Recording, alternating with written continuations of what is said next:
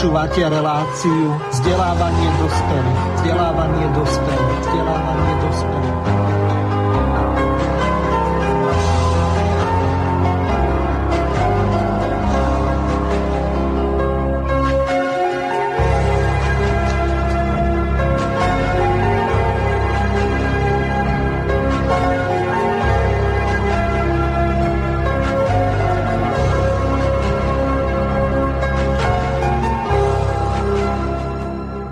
Vážení a milí poslucháči Slobodného vysielača, od mikrofónu vás pozdravuje Miroslav Hazucha zo štúdia Banska Bystrica Juch pri počúvaní relácie vzdelávanie dospelých, tak ako úvodná znelka nám oznámila. Hostňou dnešnej relácie zameranej na situáciu a aktuálne dianie v Lavici prijal pozvanie Juraj Janošovský, ktorého pozdravujem srdečne. Zdravím vás, Juraj. Dobrý večer vám aj všetkým poslucháčom Slobodného vysielača. No, vy ste ďalej na západ a u nás skôr vychodí slnko, ale je len pol štvrtej, tak asi ešte večer nie. Ale, ale... smieva sa, smieva. jasné, lebo... Veď budeme mať za pár dní zimný slnovrat, čiže zlomí sa rok, ako sa hovorí, už potom sa budú pomaličky predlžovať dni. E, pranostiky alebo starí ľudia hovoria, že e, na tri krále krok ďalej, čiže už bude trošku dlhší deň, uvidíme. No a tri krále je 6. No takže e, lenže v dnešnej relácii sa budeme venovať tomu, čo sa momentálne deje. Zrejme ste postrehli po pojednávaní, e, kde e, nebol samosudca v Pezinku schopný e, vyniesť rozsudok, tak sa stalo to, že ho odročil na dnes a pred dvomi hodinami viaceré médiá zverejnili to, že samosudca špeciálneho trestného súdu v Pezinku odsúdil šéf-redaktora časopisu Zem a vek Tibora Eliota Rostasa za hanobenie národa, rasy a presvedčenia. Tibor Eliot Rostas dostal peňažný trest vo výške 4000 eur, prípadne náhradný trest odňatia slobody vo výmere troch rokov, keby nebol schopný e, zaplatiť tieto peniaze. Čiže rozsudok zatiaľ ešte nie je právoplatný, jedná sa o prvostupňový rozsudok, tam je ešte možné zrejme v tej 15-dňovej lehote podať e, odvolanie na krajský súd, čiže na odvolací. No, ako vy vlastne hodnotíte e, niečo takéto, lebo teraz sledujeme. Obrovské problémy má Ľubo Blaha. E, vy ste zverejnili petíciu, kde ste vyzvali ľudí, aby skrátka ju podporili. To rozoberieme neskôr zatkli uh, Daňa a Vaského youtuberov. Uh, ďalej uh, prebiehajú trestné, trestné stíhanie, respektíve už bol obvinený Robert Fico a ja ani neviem, kto všetko, okrem týchto celebritných, verejne známych osobností, je ešte za niečo také, ako je nejaké extremistické správanie trestne stíhaný alebo dokonca obvinený. Ako vy vlastne túto situáciu hodnotíte? To už e, sa dostávame niekde do toho roku 1984 k tomu Orwellovmu románu, lebo mne už e, pripadá ten e, trestný Senát a ani nie Senát, to bol samosudca v Pezinku ako nejaké ministerstvo pravdy. Už nenadarmo vzniklo v slovenskom kultúrnom priestore známe Kocúrkovo a zdá sa, že súčasné kolaborujúce elity e, tomu dávajú za pravdu. E, nakoniec e, šéf-redaktor Zemavek v celku jasne pri svojej obhajobe deklaroval, že využil vo svojom článku len presné citácie e, známe e, historických osobností e, a ten text, ktorý mi to sprevádzal, naopak ladil tak, že vyzýval k solidarite a vzájomnosti a odmietal výzvy k nenávisti. Zdá sa, že to nevadí a taký ten hon na čarodejnice, tá inkvizícia prebieha. E, to je e, v provincionálnych podmienkach veľmi častým javom, že ľudia, ktorí chcú legitimizovať svoje nároky na postavenie, na vysoké postavenie v spoločnosti, tak dobiehajú svoje minulé zásluhy, zásluhy novou radikal, radikalizáciou a často bývalí členovia mm, komunistickej strany alebo rôznych vládnych zoskupení si dnes dorábajú svoje kádrové profily e, takýmito dramatickými a podľa môjho názoru až iracionálnymi rozhodnutiami. E, druhá vec, ktorú by som rád zdôraznil, že treba to zaradiť do medzinárodného kontextu. Som sa dopočul, že v Polsku obdobným spôsobom sú stíhaní mnohí aktivisti, e, že dokonca UNESCO zakázalo karneval v jednom z belgických miest, lebo sa tam objavujú zosmiešňujúce eh, prejavy, ktoré by sa mohli vzťahovať eh, k židovskej kultúre a náboženstvu. Čiže dostávame sa do situácie, ja to porovnávam so Svetou alianciou po napoleonských vojnách, kedy reštaurácia feudalizmu priniesla temné doby Metternichovho, Bachovho, absolutizmu, Bismarcka, e, Viktórie, e, kráľovny Viktórie, že takáto nejaká obdobná atmosféra aliancie, nechcem to nazvať zrovna aliancie vyvolených, aj keď Jánoš Drábik aj na slovenskom trhu uviedol knihu, ktorá sa takto volá ono to môže skutočne zbudovať takú špirálu, v ktorej by sme sa nemohli nikdy zastaviť určitého revanšizmu. Je treba povedať, že každá kultúra má, ehm, každé náboženstvo má svoje kladné a záporné stránky. Ehm, druhou vecou ale je, že ak sa stane z náboženstva propaganda, ktorá slúži na Eh, určitým spôsobom presadenie eh, vlastného výsadného postavenia a jeho legalizáciu.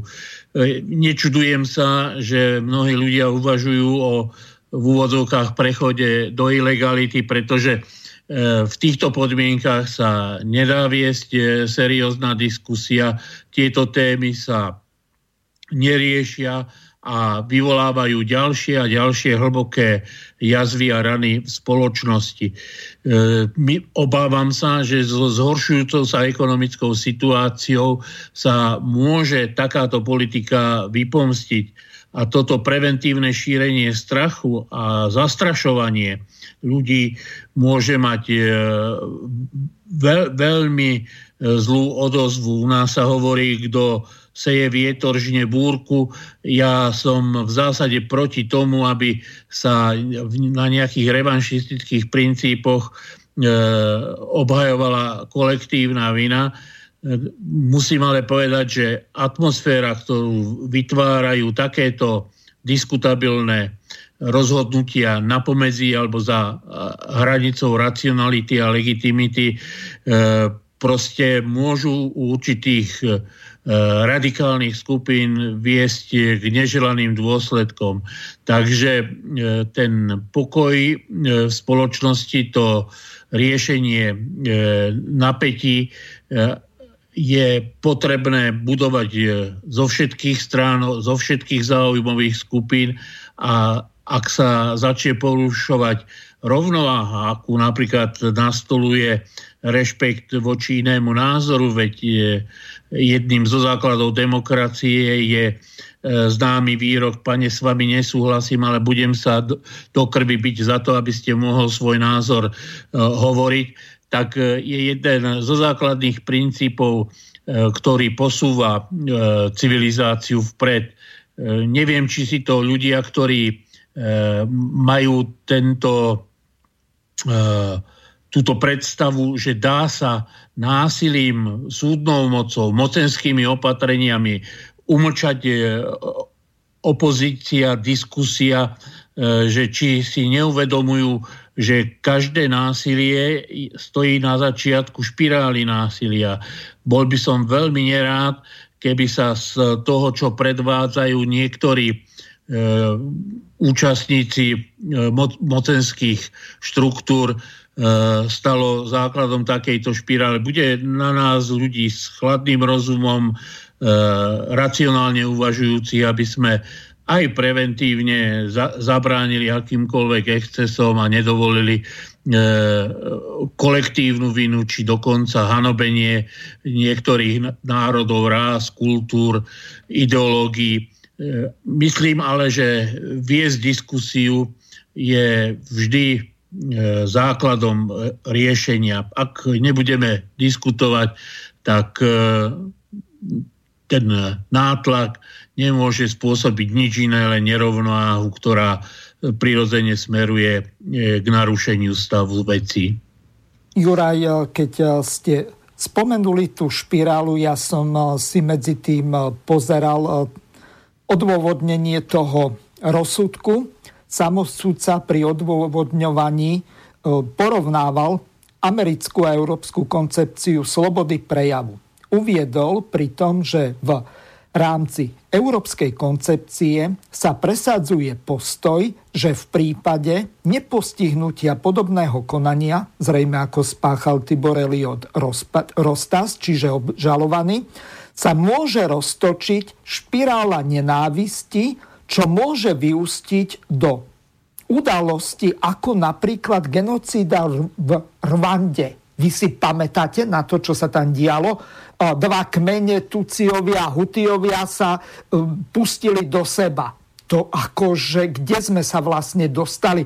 To, uh, ten samosúdca považuje uh, civilizovaných Slovanov a Slovákov za uh, nejaké primitívne kmene, tým nechcem tých Afričanov uraziť, aby ma niekto náhodou za nejakú kvázi rasovú nenávisť neprenasledoval. Ale on nás degradoval na úroveň, e, ako keby sme sa vrátili o 2000 rokov späť?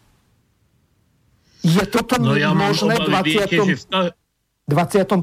storočí? Že, že v každom národe, v každej kultúre sa môžu nájsť ľudia, ktorí svoju frustráciu, svoje možná aj neuspokojené ambície E, využívajú e, pri tak, takom e,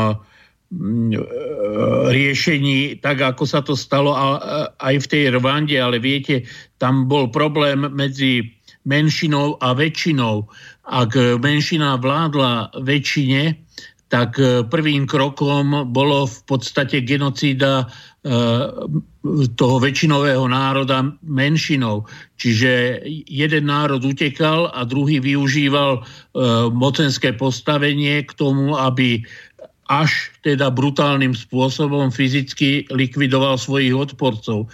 Ja som presvedčený, že v, našom priestore a u nás by sa to E, neudialo v takýchto brutálnych pomeroch. Nakoniec aj e, rozdelenie Československa svedčí o tom, že sa vždy nájdu sily aj v tých najvypetejších e, situáciách, ktoré dokážu vyriešiť veci, ale chcem zdôrazniť aj rozdelenie Československa, aj riešenie slovensko-maďarských napätí vždy sprevádzala diskusia, v ktorých obe strany hájili svoje pozície a hľadali riešenia, ktoré by vylúčili akékoľvek e, násilnosti.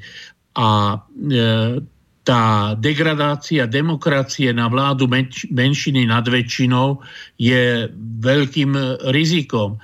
Menšina sa obáva o svoje exkluzívne postavenie a v jeho záujme je schopná akýchkoľvek, využiť akýkoľvek mocenský nástroj na udržanie svojho postavenia, na, na kontrolu spoločnosti. A väčšina sa dostáva do pozície, kedy je ochotná mlčať a tolerovať, pokiaľ je to sprevádzané nejakými štandardnými životnými podmienkami. Ale my sa s monokultúrou, ekonomickou monokultúrou montážnych dielní a aut, zahraničných automobiliek blížime do situácie, že akákoľvek hospodárska kríza tu vytvorí obrovský sociálny a ekonomický tlak, že my skutočne e, stojíme z očí v oči riziku, že ak bude spoločnosť vnímať súčasný stav ako nespravodlivý, ako konfrontačný, ako pokus menšiny ovládať e, väčšinu, tak e, to môže mať nepredvídateľné následky.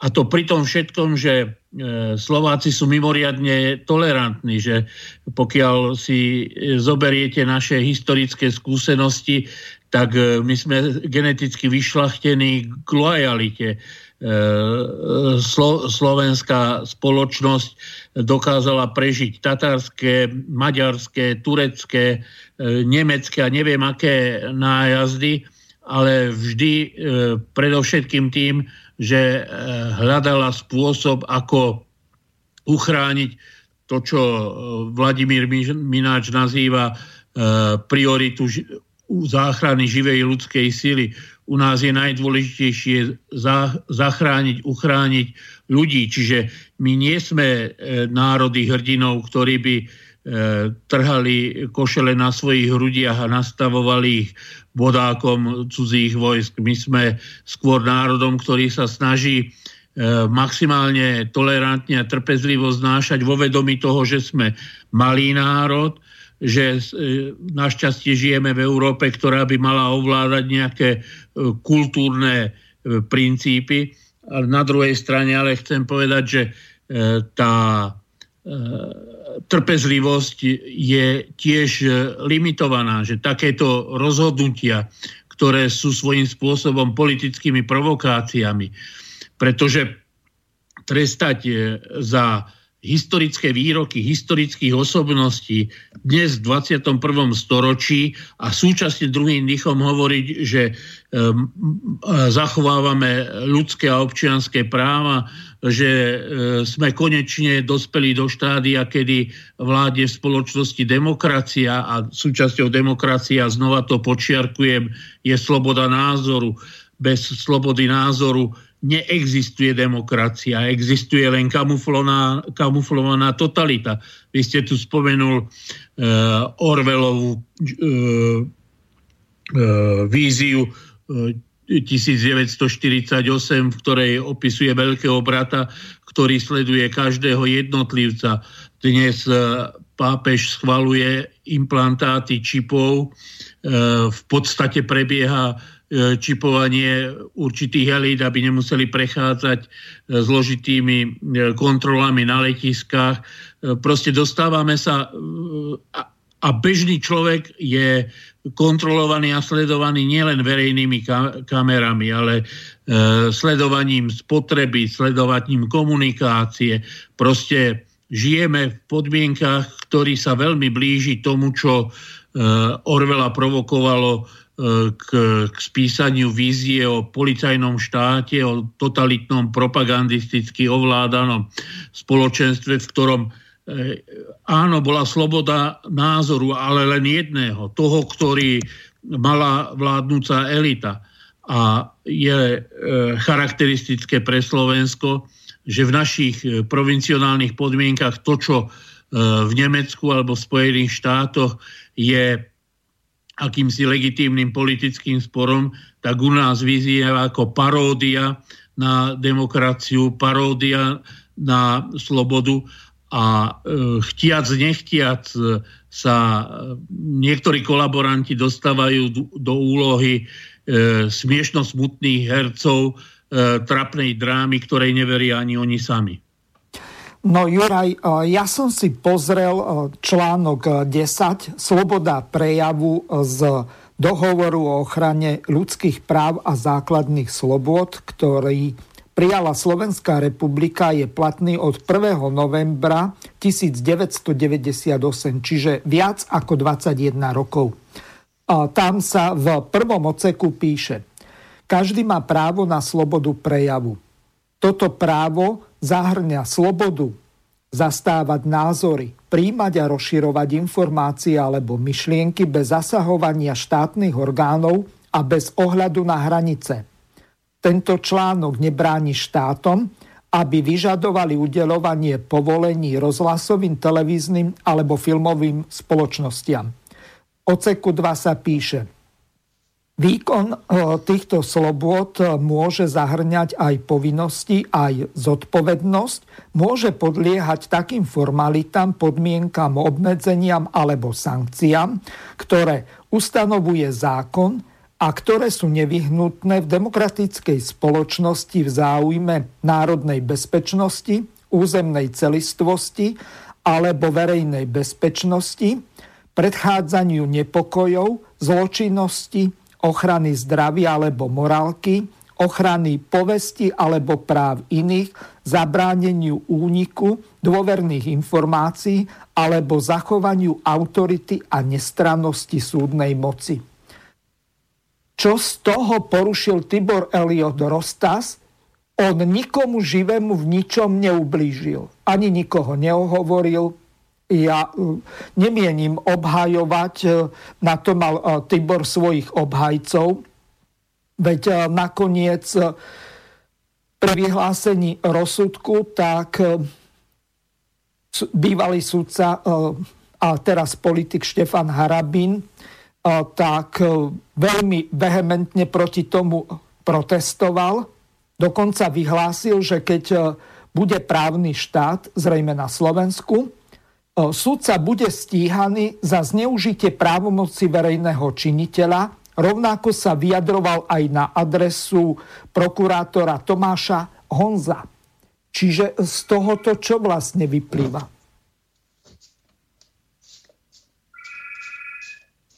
No, no je, to, je, to, je to veľká tragédia a veľký problém. Sám na to upozorňujete, že vlastne štát alebo skupina ľudí e, si osobuje právo interpretovať vo svojom utilitárnom záujme. I preto by som si veľmi rád ja prečítal to rozhodnutie súdu, v čom a akým spôsobom. Je potrebné povedať, že ten druhý citát, ktorý ste uvádzali, je v podstate akýmsi gumovým pelendrekom, ktorý chcú používať e, podľa potreby e, a podľa zásady, keď sa chce psa byť, palica sa nájde. Čiže má to byť tak, taký pružný e, výklad, ktorý by umožňoval v podstate účelovo, na koho ukážu prstom, vystaviť ho mocenskej perzekúcii. Je to tragédia, pretože e, e, je známe, že jasné zákony, tak jak jasné zmluvy tvoria priateľov. Ako náhle sú v zákonoch zakódované, zafixované, otvorené rôzne výklady, viete, podľa toho, čo ste hovorili, môže sa stať, že nám zakážu jesť fazulovú polievku, pretože tiež budeme ohrozovať e, spoločnosť vo svojom okolí. Je to absurdné, e, čo všetko si pri interpretácii e, opatrení na, svoju, na svoje exkluzívne postavenie vládnúca menšina vymýšľa. Je to tragédia, ktorá môže skutočne E, rozkolísať e, labilnú spoločnosť. A dnes nikto nepochybuje o tom, že v spoločnosti sú latentne prítomné e, rôzne zlomy, rôzne konfrontačné línie. A pokiaľ ich bude moc mocenské inštitúcie zdôrazňovať, prehlbovať a významným spôsobom e, brúsiť aj ich hrany, môže sa stať, že sa tá spoločnosť začne e, rozpadať. A rozpad spoločnosti, ak e, sa niekto domnieva, že jednotlivci sú ľahšie ovládateľní, ale súčasne je treba potrebné povedať, že spoločnosť rozpadnutá na jednotlivcov je náchylná k davovej psychóze. Ale o tom by už mohli hovoriť psychiatri a psychológovia. Ja verím, že obdobné rozhodnutia sa stanú aj predmetom ich záujmu. Myslím, že našim mm, poslaním, ak diskutujeme verejne o týchto otázkach, je nielen varovať, ale súčasne povedať, že E, rezistencia e, spoločnosti sa nemôže dosiahnuť zastrašovaním. Proste e, násilie nemôže natrvalo paralizovať akúkoľvek diskusiu a akýkoľvek odpor. Pokiaľ sa problémy nebudú riešiť, budú sa prehlbovať a riešením problémom nie je trestať ľudí, ktorí majú iný názor, ako e, hlásajú predstavitelia mocenského aparátu. To je všetko. Viete, mne niekedy pripadá tá ambícia hovoriť, čo je správne a nesprávne, ako by e, sa v základnej škole zišli všetci žiaci od prvákov až po deviatakov a hlasovali o tom, či 2 a 2 sú 4, 3 alebo 18 proste tá ambícia určovať e, pravdu je jed, jedna z vecí, na ktorú upozorňoval George Orwell. Pokiaľ sa v spoločnosti nájde skupina ľudí, ktoré si osobuje právo e, určovať pravdu, tak e, v podstate súčasne hovorí, že pravdu, ktorú ona a v jej záujme chce e, realizovať v spoločnosti, je ochotná e, presadzovať aj mocenskými nástrojmi. No a to je podľa mňa e, vždy základná príčina, ktorá vedie k, k nepokojom, k problémom spoločnosti a je vážnym rizikom pre to najpodstatnejšie. Viete, ľudia pokiaľ nebudú spolupracovať, ale budú si cez plot hádzať e, e, špinavé veci a, a hlúpe odkazy, tak e, nikdy nedospejú k, k solidnému a rozumnému spolunažívaniu. A ak chcú ľudia mocenskom aparáte vykročiť týmto smerom, je to ich zodpovednosť. Určite nebudú všetci vinní, ale zodpovední určite všetci budú. Ja pripomeniem ešte našim poslucháčom jednu dôležitú vec. Táto relácia je kontaktná. Telefónne číslo do štúdia je 0908 565 389. E-mailová adresa studio.bb.juh zavinať slobodnyvysielac.sk Po 17. hodine využívajte rovnakú e-mailovú adresu, ale s gmailovou doménou, to znamená studio.bb.juh zavinač gmail.com. Ešte raz pripomeniem číslo do štúdia 0908 565 389. Pokiaľ voláte eh, zo zahraničia, nezabudnite pridať eh, pred voľbu plus 421 a bez nuly. Čiže Teraz prejdime k tomu, čo je témou našej relácie, ale odrazím sa trestným oznámením, ktoré podal paradoxne ľavičiar Eduard Chmelár, ktorý je predsedom strany socialisti SK, na svojho údajne ľavicového politického oponenta Roberta Fica. Vypočujme si to, ako to vlastne zdôvodnil pán Chmelár, keď podával v Galante to trestné oznámenie. Ako som už dnes ráno avizoval, práve som podal na obvodnom oddelení policajného zboru v Galante trestné oznámenie vo veci schvalovania trestného činu a vychvalovania jeho páchateľa. Rómska problematika je vážny problém, ktorý treba prioritne riešiť. Treba riešiť zamestnateľnosť Rómov, treba riešiť vzdelávanie Rómov, treba riešiť sociálne otázky Rómov, treba riešiť bezpečnosť občanov.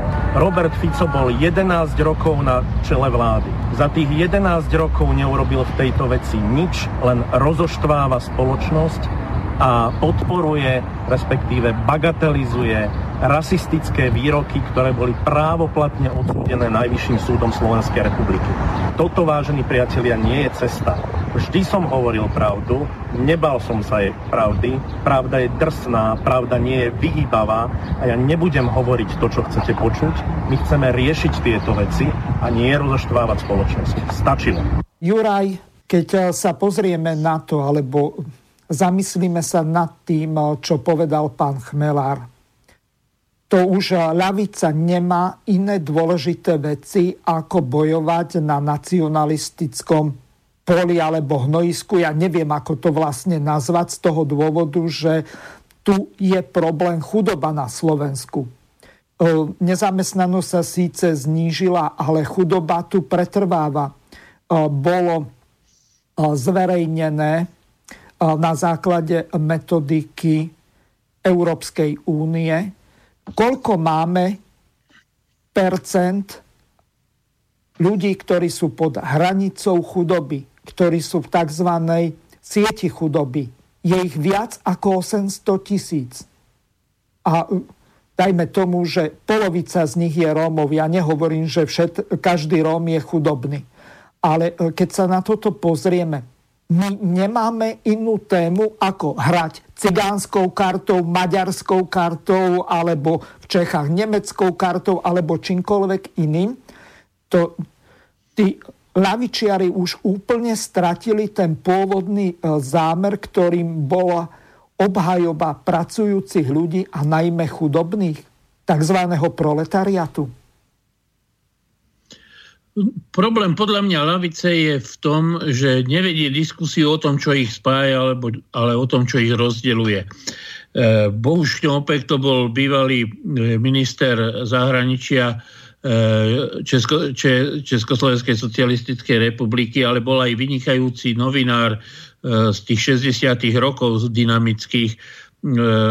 Patril medzi najlepších komentátorov vtedajšej smeny a on hovoril, že základom diplomacie je hovoriť e, s priateľmi o veciach, ktoré ich spájajú, niektoré ich rozdeľujú. A tento princíp e, integrácie lavice sa zdá, že aj v týchto e, voľbách proste mnohé lavicové iniciatívy akoby popierali, ale neviem, či sú to není len žoldieri v v pravicových službách, ktorí sledujú v podstate spôsob, ako uľahčiť e, pokračovanie pravicového prevratu e, hĺbšie a hĺbšie proti záujmom e, slovenskej verejnosti. Určite sú témy, ktoré by slovenskú lavicu mohli spojiť a medzi ne nepatria rozdielne názory napríklad na to, do akej miery sa najvyšší súd diskreditoval svojim e, rozhodnutím, keď za názor, ktorý, áno, súhlasím, môže byť označený ako krčmový, e, zbavil mandátu v podstate existujúceho poslanca. Mne to pripomína tú situáciu, keď bolo potrebné zvoliť, myslím po druhý alebo po tretí krát Václava Havla prezidentom, tak e, zadržali e, vtedy poslanca republikánskej e, strany Sládka. Neskôr ho v tej kauze pochopiteľne ospravedlnili, ale práve o ten jeden hlas bol prezident Havel zvol, zvolený. Myslím si, že tiež sa v tejto kauze jedná predovšetkým o to, akým si spôsobom signalizovať voličskej verejnosti, že pozor, v smere sú nebezpeční lavičiari, ktorí sa skovávajú za slušných pravičiarov, ako je Pelegrini alebo Kálavská alebo ďalší a ktorí by mohli byť nebezpeční pre to proatlantické smerovanie. E, viete, e, od e, osobností typu Pelegrini sa tá súčasná exekutíva nikdy ne, ne, nedočká spochybnenia toho, že či je dôležitejšie kupovať americké stíhačky, ako riešiť problémy v zdravotníctve. Čiže paralizovať, obmedziť vplyv e, tých ľudí, ktorí sa hlásia k politickej lavici. A aj keď na, jednej, na jednu stranu sú, môžem súhlasiť s tým, že e, ex-premiér Fico viedol niekoľko vlád, ale je treba povedať, že v buržoáznom štáte je voľbami možno zmeniť vládu, ale nie politiku. Čiže on sa snažil podľa môjho názoru vždy udržať u moci smer, preto, aby vytvoril určitým spôsobom hrádzu proti e, rôznym tým e, multikoalíciám e, pani Radičovej Karafiátovej alebo e, na, na novo e, lepenej e, Kiskovsko-Hlinkovskej, Trubanovskej aliancie. To všetko sú e, nebezpečné aliancie, ktorých základom je riešiť problémy na úkor verejnosti. E, Isté môžeme diskutovať o tom, čo všetko by mohla tzv. lavicová vláda Smeru s tzv. národnou, slovenskou národnou stranou urobiť inak a lepšie. Ja si myslím, že by to bol e, projekt na dve takéto relácie.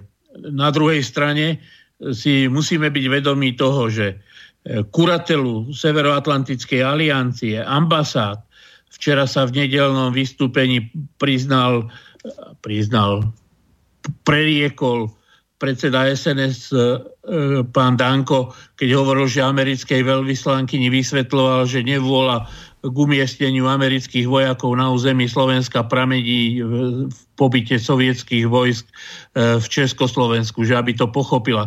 Čiže bol v podstate na koberčeku americkej veľvyslankyne a musel brániť to, že na Slovensku teda máme zaostalé publikum, ktoré nechápe E, veľkorysé americké záujmy a potrebu e, slovenských oligarchov a zahraničných investorov, aby ich majetky strážili na Slovensku e, americké jednotky.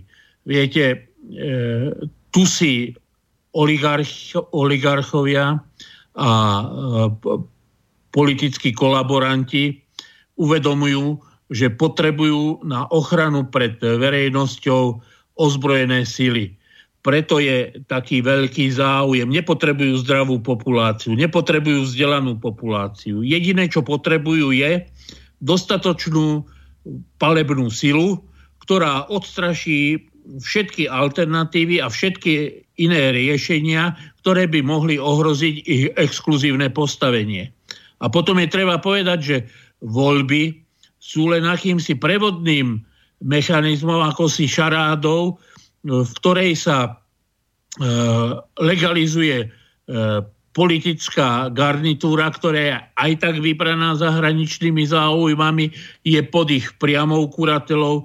Mnohí prechádzajú stážami, prípravou, expertnými. Najmä keď sa pozrete na takých expertov z Globseku a z ďalších inštitúcií, každý z nich má za sebou Eh, niekoľkoročnú stáž na eh, amerických inštitúciách, eh, je pod vplyvom toho, že jeho odmeny a platy sú v značnej miere financované niekedy aj z vládnych zdrojov, Takže je to paradox, že slovenské nevládne organizácie často diskutujú peniazmi schválenými v americkom senáte alebo v Európskej únii. Nehovoriac o tom, že veľmi radi chodia na ministerstvo zahraničných vecí pre e, rôzne formy dotácie, aby ukázali, že teda sú viac zdrojovo.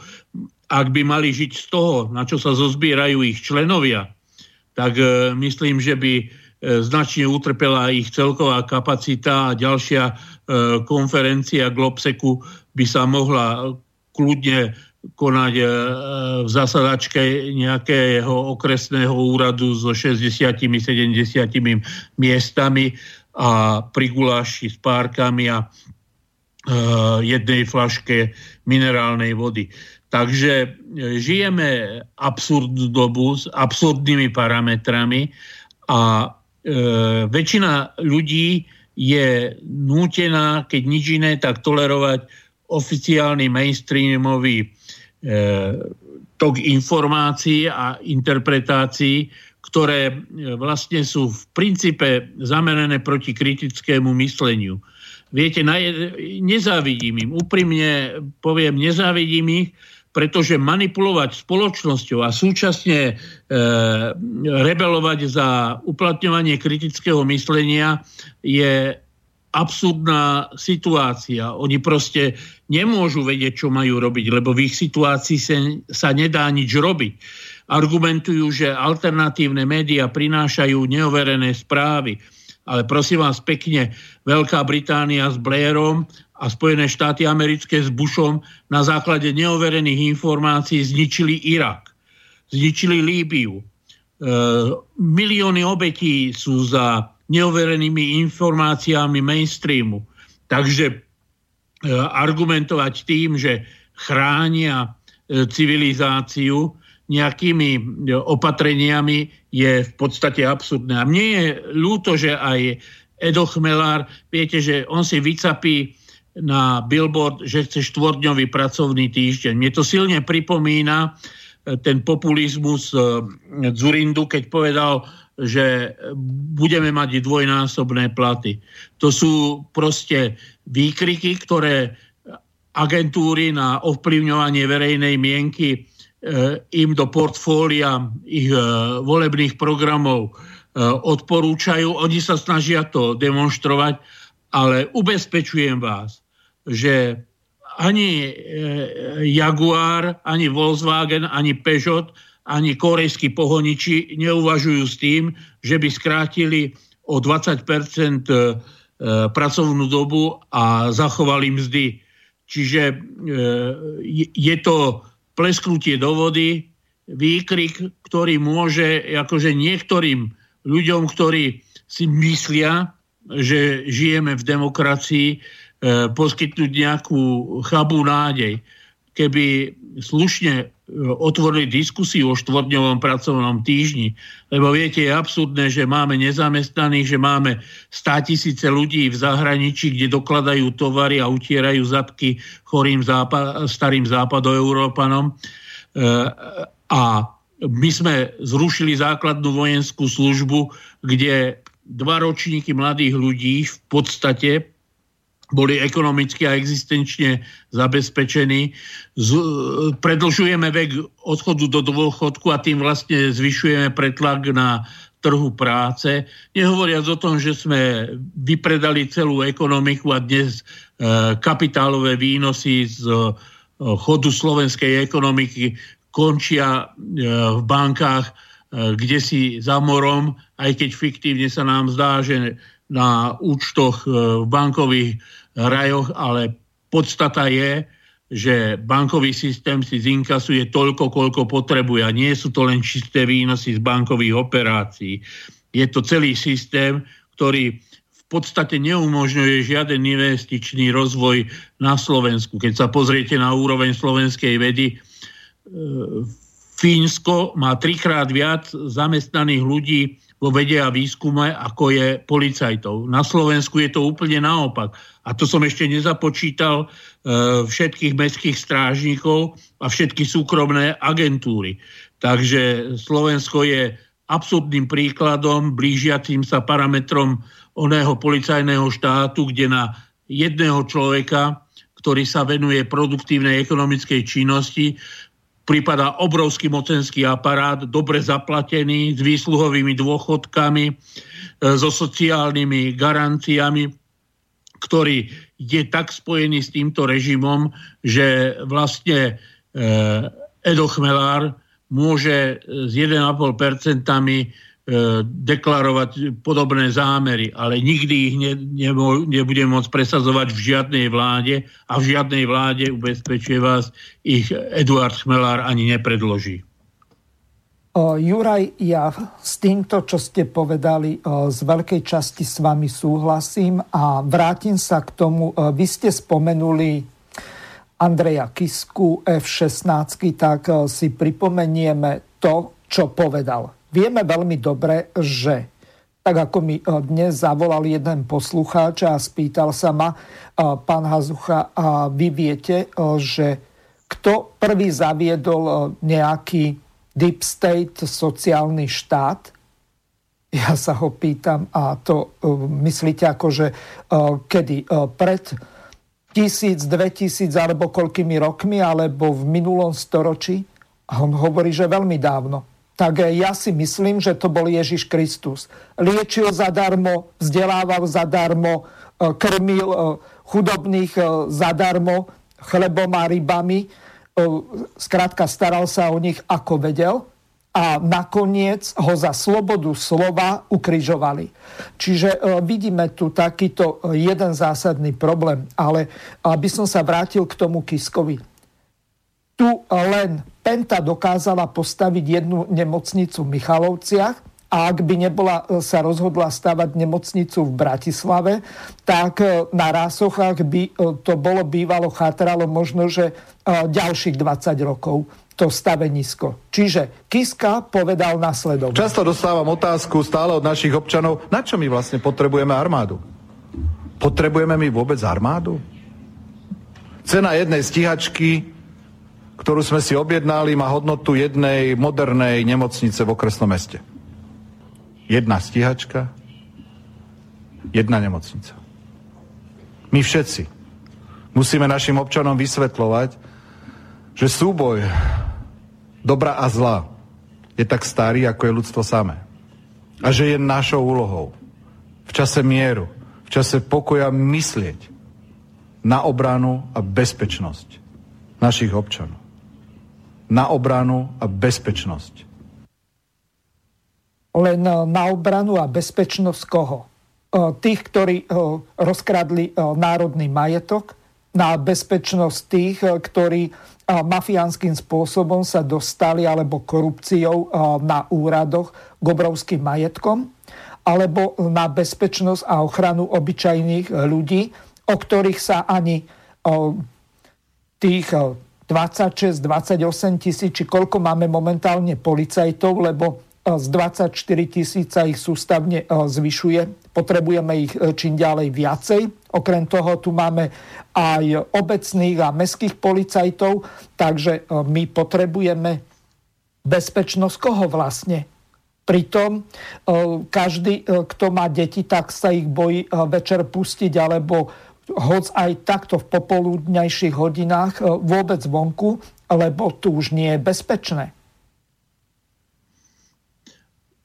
Určite ten záujem Eh, uprednostniť bezpečnosť pred zdravím by sa mohol zdať legitímny. Len treba povedať, že bezpečnosť pre vybrané elity na úkor zdravia pre eh, väčšinu spoločnosti.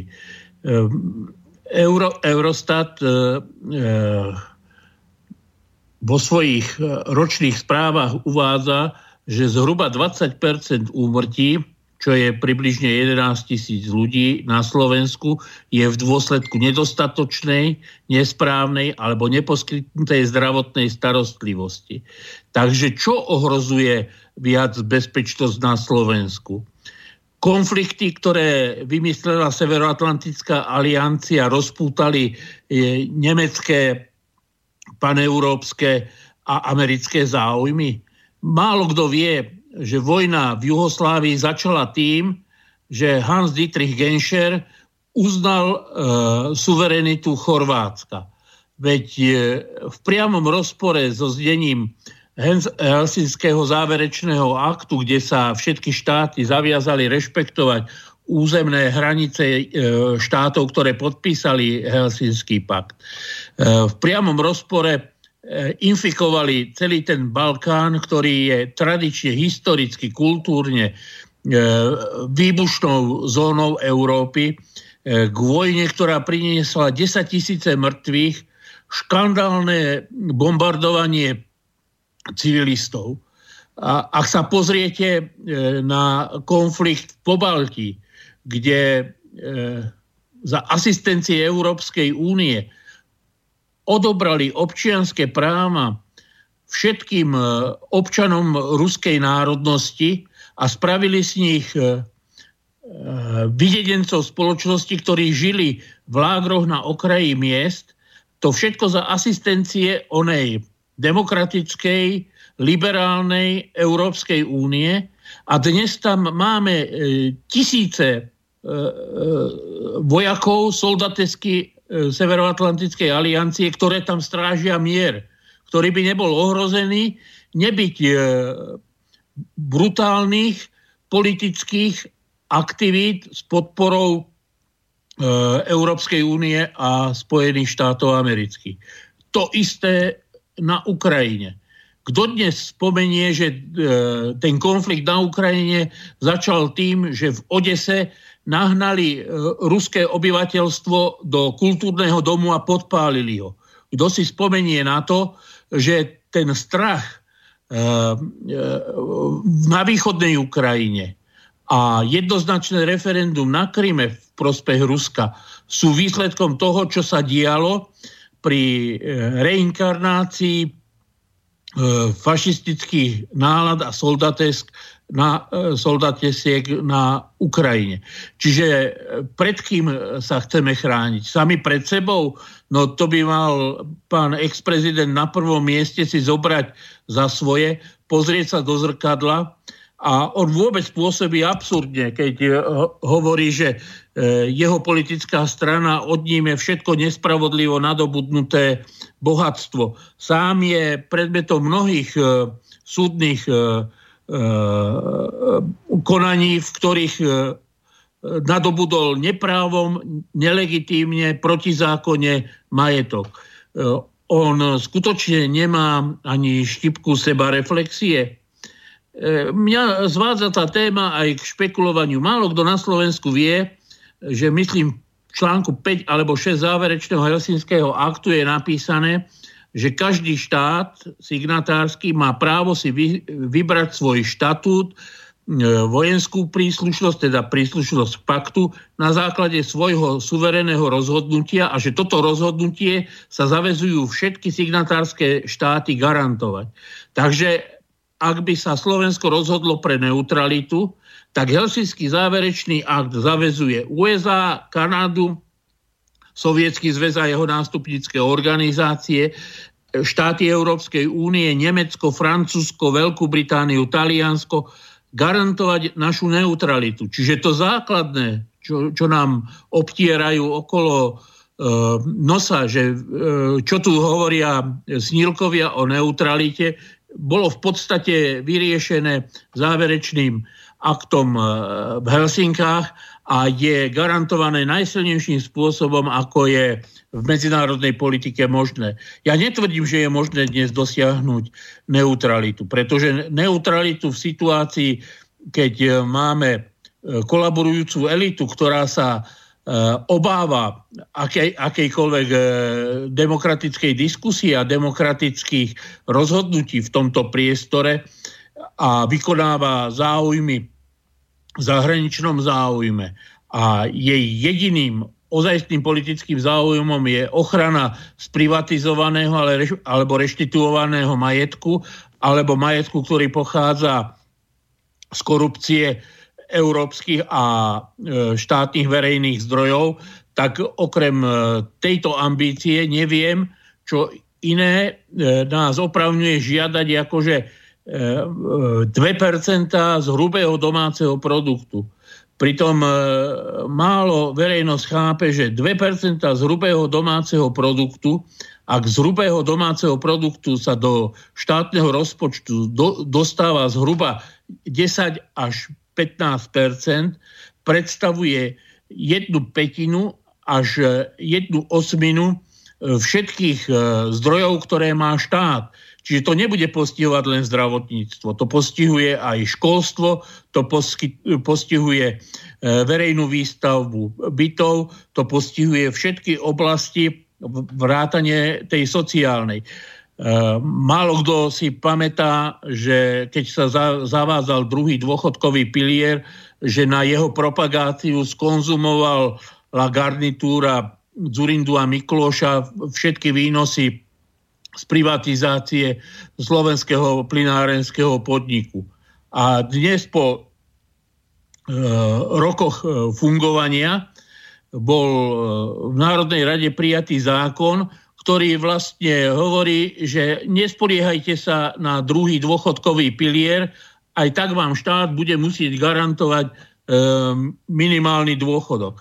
Pretože tie dôchodky, ktoré e, vychádzali vypočítané z druhého dôchodkového pilieru, sa pohybovali v desiatkách eur a predstavte si, že by niekto po 40 rokoch práce odchádzal do dôchodku s 96 eurami za súčasnej cenovej hladiny.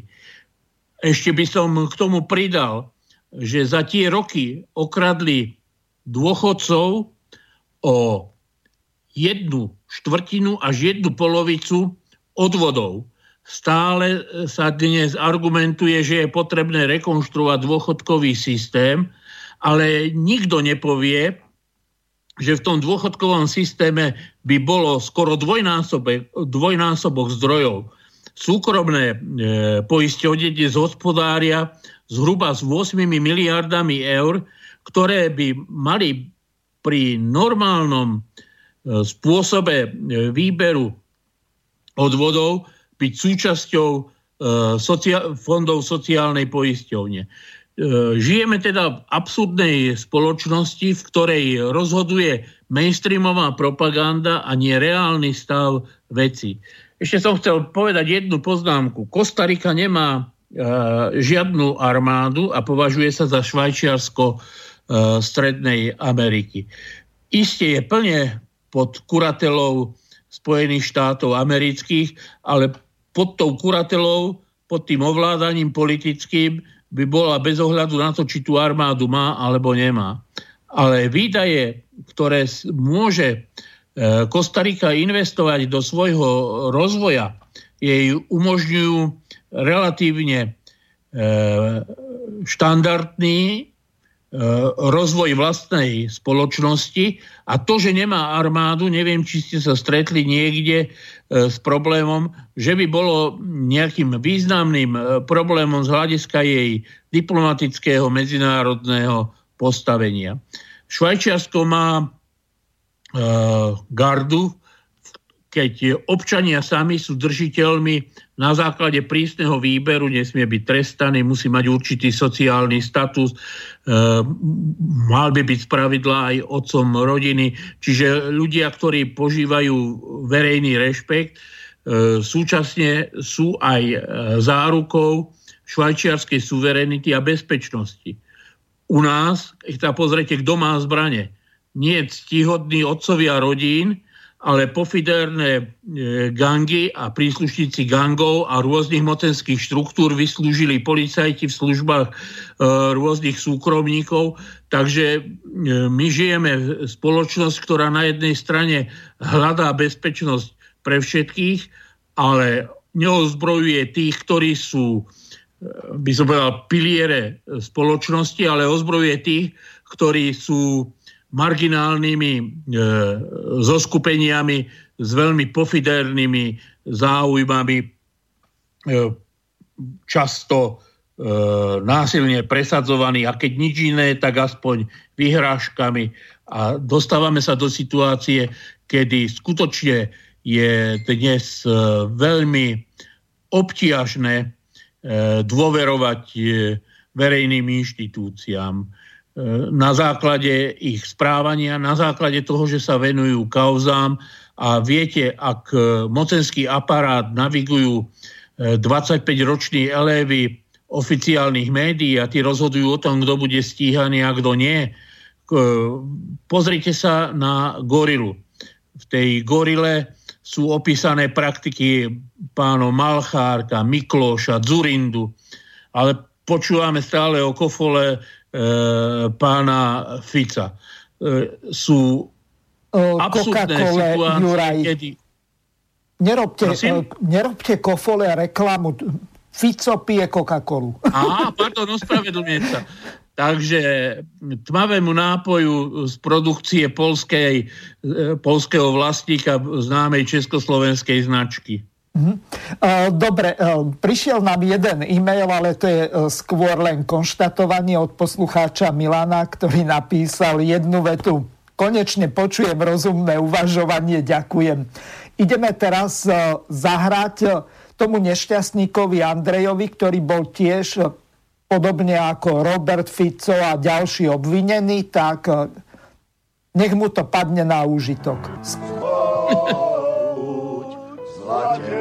liška, ty, čo si mi nahrabala politickou poli. Zlobuď národ chudobný, obral som ti, čo sa dalo, máš už zadok holý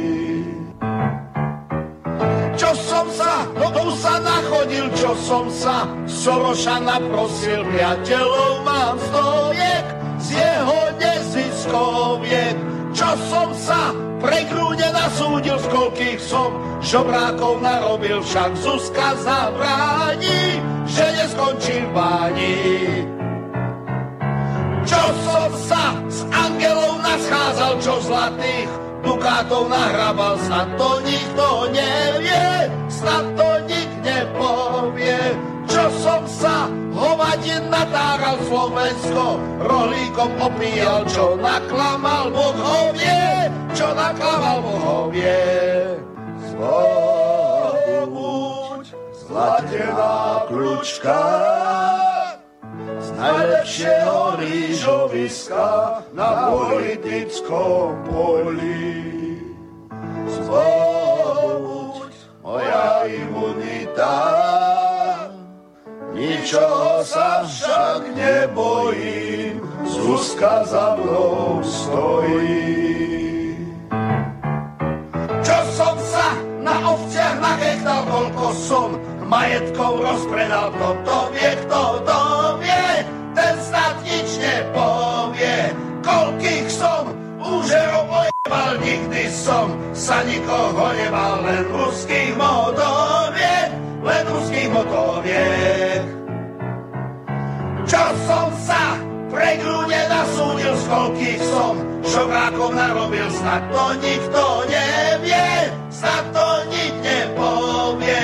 Čo som sa hovadin natáral Slovensko, rohlíkom opíjal, však Zuzka zabráni, že neskončím páni. Však Zuzka zabráni, že neskončím páni. Tak to bola e, česká skupina Aneta Lupo, e, perfektnou slovenčinou, údajne sú z Frýdku Mistku a jeden z tých e, spevákov tak je údajne etnický Slovák, takže veľmi dobre e, vedia, že aká je situácia na Slovensku, aj naši bratia e, z pozarieky Moravy. Takže Juraj, teraz e, prejdeme k druhej časti.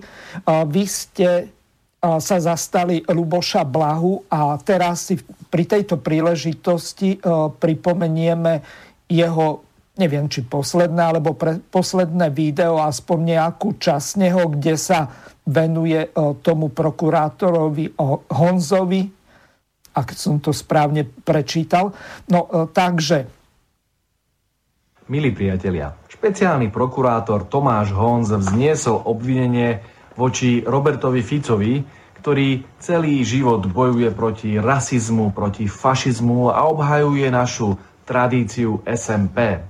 Vraj niekoho hanobil, keď povedal, že takmer celý slovenský národ si myslí svoje o väčšine Rómov v osadách. Viete, pozrel som si niektoré výroky slovenských politikov a niektorých slnečkárskych občanov. Zamyslíme sa nad tým, prečo pán Honc nestíha aj ich. Začnime pánom Igorom Matovičom, poslancom za Olano, ktorý nazval Rómov s bojníkmi a príživníkmi.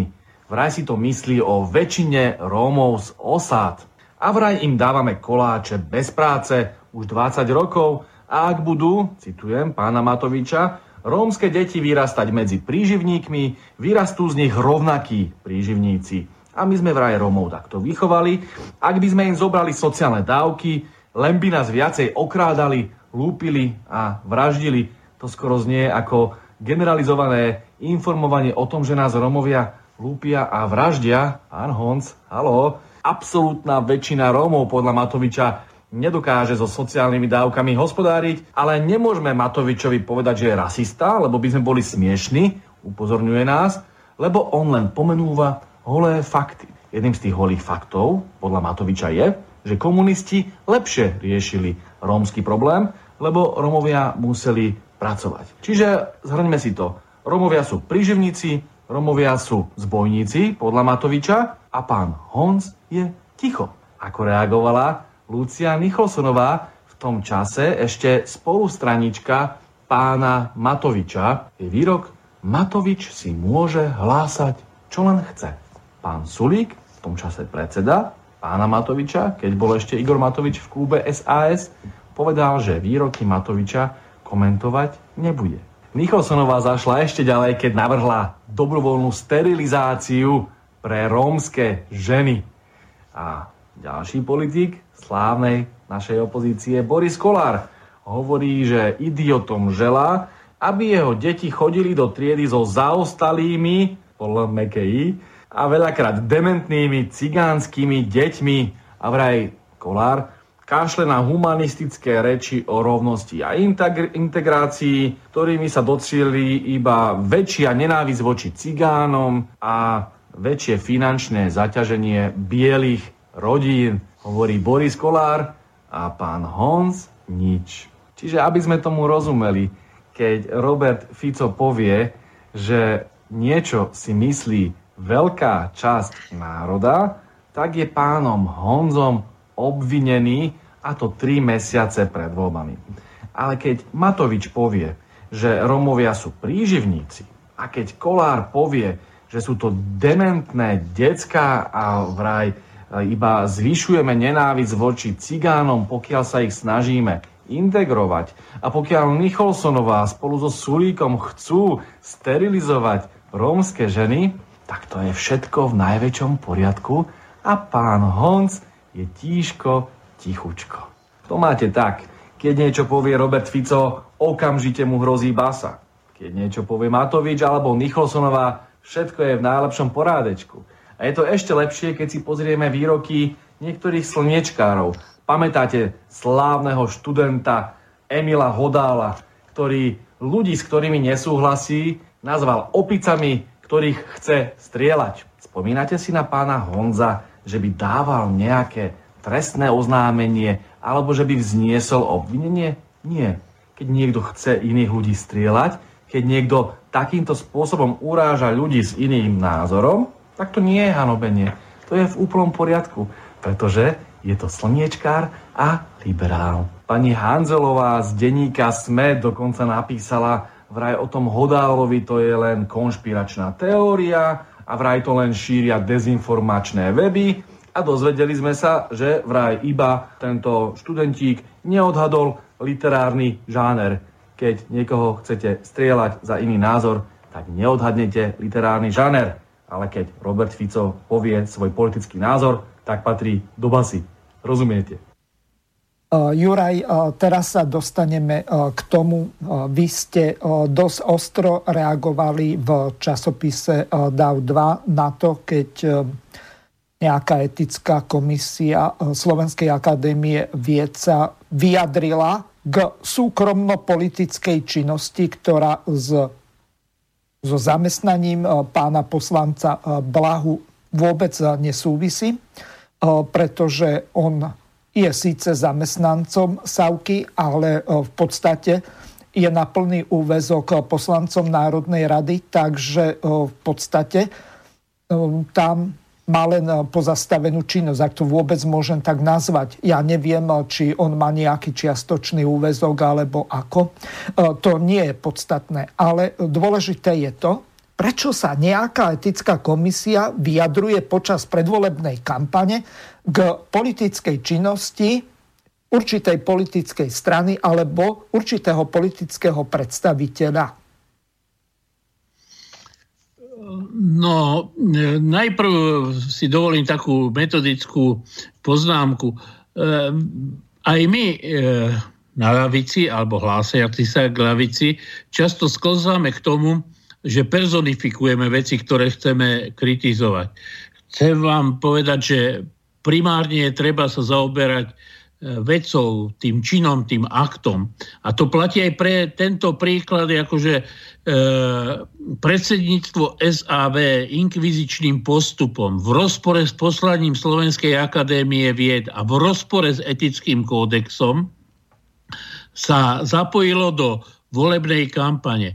Ja kritizujem nie to, že e, pán Šajgalík, e, či ako sa volá, je predsedom akadémie a je známy svojimi e, pravicovými postojmi. Ja kritizujem to, že sa 15 členom predsedníctve našlo 8 ľudí, ktorí odhlasovali jasný politický útok na jedného konkrétneho človeka.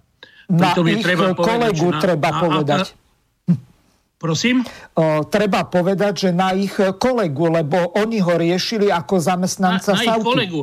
A, ale chcel som povedať, že na akadémii pracovali také kusy a pracujú ako je e, Peter Tatár, doktor Tatár, e, známy liberálny aktivista, ktorému e, blesky šlahajú z očí a po, podľa mňa nie je celkom zdravotne fit, najmä keď rozpráva o e, minulom e, režime. Pracuje tam Peter Zajac, ktorý takisto reprezentuje názory založené na tom, že len tie veci, ktoré si on myslí, je prípustné a demokratické hovoriť a všetko ostatné má byť vytlačené na okraj. E, tie ostré slova smerujú proti tomu, že si v privatizačnom procese s privatizačnými ambíciami získava predseda a predsedníctvo zásluhy akýmsi žiadaným politickým honom. Mňa upútalo, že e, tento útok na Luboša Blahu bol súčasťou nejakého frontálneho nástupu, v ktorom v rôznych oblastiach e, maďarského Orbána dali na súd za nejaké vyjadrenie k vnútropolitickej scéne. Zatkli e, e, vtedy Daňa s Baským, otvorili súd s Rostasom. Proste aktivisti E, pruhovanej a hviezdičkovanej e, zástavy na Slovensku sa proste frontálne pustili do predstaviteľov všetkých iných názorov, ktoré e, neboli schválené príslušnými ambasádami a vytvárajú tú atmosféru, že oni sú tými najvyššími posvetnými inkvizitormi, ktorí určujú, čo je v súlade s vierou a čo je proti viere. Proste tá politická persekúcia e, v tomto prípade na akademickej pôde je e, posunutím akadémie vied e, mimopolitickej, nadstranickej inštitúcie reprezentujúcej kultúru spoločenstva na akúsi politickú úderku nejakých nie celkom mentálne disponovaných aktivistov, ktorí e, riešia veci, s ktorými nemajú sa ani len dostať na program ich rozhodovania a diskusí. Veď e, predsa to, že Luboš Blaha je poslancom, že je kandidátom nejakej politickej strany, by malo zabezpečiť aspoň počas volebnej kampane imunitu voči jeho postojom. E, ja som e, presvedčený, že Lubo Blaha používa často slovník, ktorý je na hranici, ale že nepoužíva argumenty, ktoré by nemal overené a ktoré by neboli aspoň v časti slovenskej verejnosti akceptované. Takže je to tu vás ostrakizovať a vystaviť do obsajdu e, časť spoločnosti a mne hlboko a najviac vadí to, že je to spôsob, ako zastrašiť iných pracovníkov Slovenskej akadémie vied, aby si nedovolili pochybovať o hlavnej línii, o vedúcej úlohe a o liberálnych konceptoch. To je tragédia akademickej inštitúcie. Dobre, hm, použili ste jeden termín, že Ľubo Blaha vždy má overené fakty. Teraz si vypočujeme jednu no vždy nie, ale ukážku a um, tu z hodov okolností ohľadom toho prokurátora Honza uh, tak hrubo pochybil a uh, potom Judita Lašáková mu to na Infovojne natrela a um, lebo uh, v podstate ten uh, prokurátor Honz nemá 25 rokov, ale má o 20 rokov viacej, čiže nie je to žiaden sopliak, je starší od Ľuba Blahu, takže mal by si takéto veci overiť. Čiže začal to jeho video veľmi zle. S ostatným sa dá do veľmi veľkej miery súhlasiť. Milí priatelia, keď sa povie špeciálna prokuratúra, bežný človek si predstaví dospelého, vyzretého a dôstojného pána, ktorý bojuje už dlhé desaťročia so zločinom. Pozrel som sa, ako sa volá špeciálny prokurátor, ktorý obžaloval Roberta Fica. Volá sa Tomáš Holc a má 25 rokov. Takéto ucho ide žalovať bývalého trojnásobného premiéra.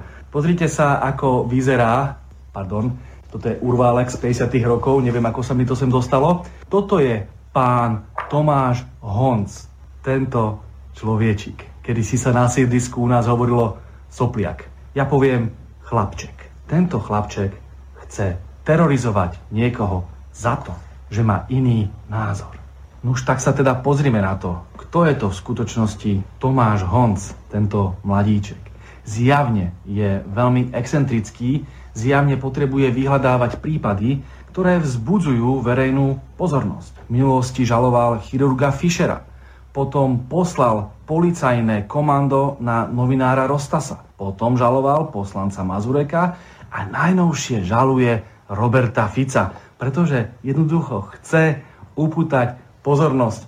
Je to asi nejaký druh komplexu a s tým naozaj nepomôžeme. Čo je ďaleko dôležitejšie, sú politické preferencie pána prokurátora Honza. Pretože pokiaľ by žaloval Roberta Fica, a ukázalo by sa, že je obklopený slniečkármi, liberálmi, ktorí roky hejtujú Roberta Fica, išlo by o učebnicový prípad konfliktu záujmov. Tak sa teda pozrime, čo je zač pán Honc.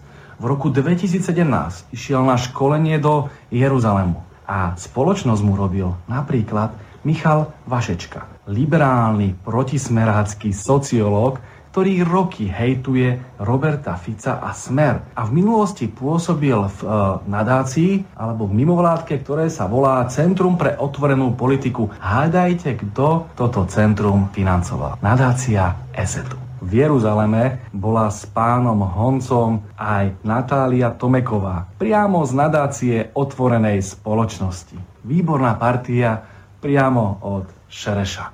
Ďalší prípad, ktorý je veľmi zaujímavý, je prípad pána novinára Rostasa.